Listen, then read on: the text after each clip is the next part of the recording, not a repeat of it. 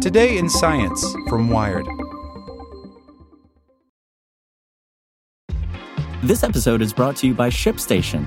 You know, some things take a lot of work, like sending little robots to far off distant planets. And just as that's challenging, so too is running a successful e commerce business, especially when there's so much to do.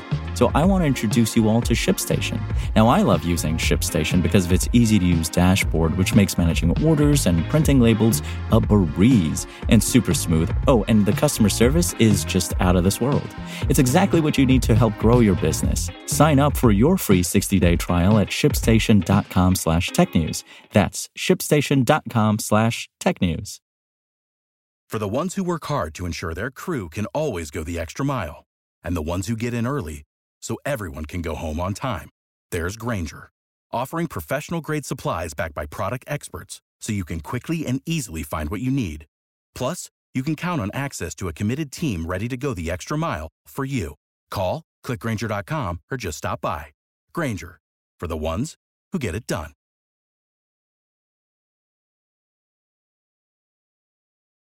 The scary science of Maui's wildfires.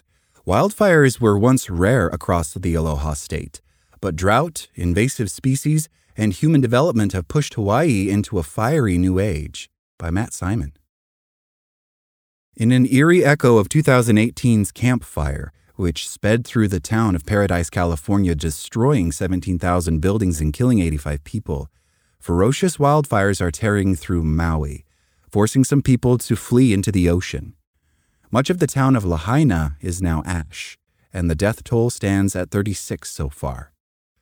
Like so many other places around the world, the island of Maui is being swept into the Age of Flames, also known as the Pyrocene. In places where fire is a natural part of the landscape, like California, wildfires now burn with ever greater ferocity, oftentimes spawning their own towering thunderclouds made of smoke, or obliterating ecosystems instead of resetting them for new growth.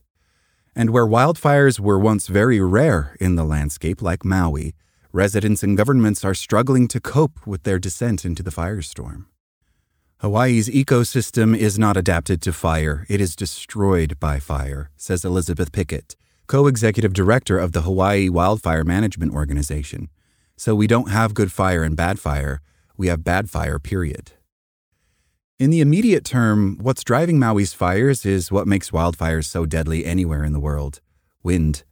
Hurricane Dora, which is churning hundreds of miles to the south, is a low pressure system. Meanwhile, to Hawaii's north, a high pressure system has formed. Those opposing systems have created 80 mile per hour gusts across Maui, driving the flames forward. Once the fire reaches a town like Lahaina, it easily hops from structure to structure. California's wind driven wildfires have been known to throw embers miles ahead of the actual fire, setting new blazes ahead. Maui is in its dry season, but parts of the island were already abnormally parched, to the point of moderate or severe drought, according to the U.S. Drought Monitor. Less moisture in the landscape means that vegetation dries out and piles up, ready to burn. Dry winds exacerbate this problem by scouring the landscape, sucking out any moisture that might remain. In general, as the atmosphere warms with climate change, the air gets thirstier and thirstier, leading to further desiccation. Hot air can hold more moisture than cold air. Historical factors have also conspired to push Maui into the pyrocene. When Europeans arrived in the late 18th century and established plantations for growing sugarcane and pineapple, they also brought invasive grasses. Now the economics have changed, and those fields lie fallow. But the grasses have spread like a plague.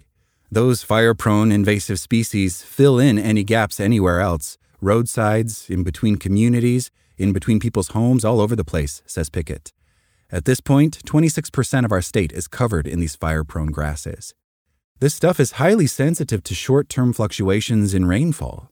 The grass will grow like crazy when the rains come, then quickly desiccate when the landscape dries. When we get these events like we're seeing these past few days, when the relative humidity really drops low, all those fine fuels become very explosive, says fire ecologist Clay Trauernicht of the University of Hawaii at Manoa. While the contribution of climate change to these Hawaiian fires hasn't fully been worked out, Trauernicht says it's clear that something has gone awry. But between 1920 and 2012, over 90% of the state has seen a drying trend.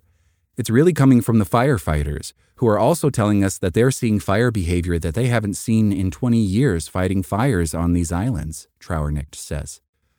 The extreme fire behavior coming up out of these grasslands in particular, the erratic movement and rapid spread and the intensity, that's my kind of yardstick. Is climate change affecting fire? It's definitely making it more challenging to work with. Social dynamics are also making these Hawaiian wildfires far more dangerous.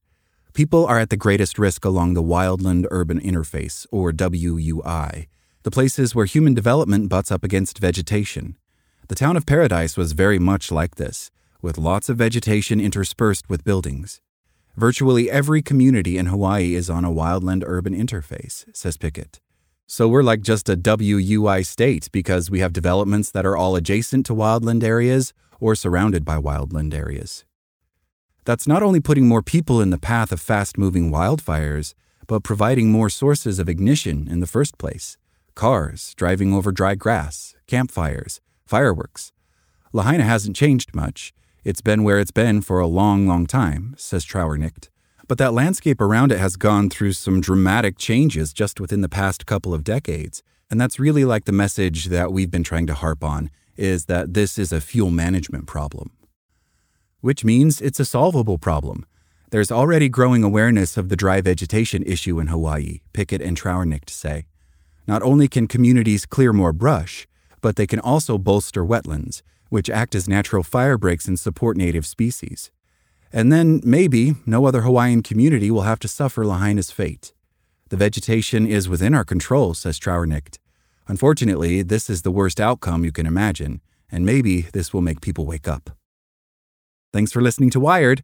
I'm Zeke Robison, and for more stories just like this one, visit us at wired.com. Like what you learned? Subscribe everywhere you listen to podcasts and get more science news at wired.com/science.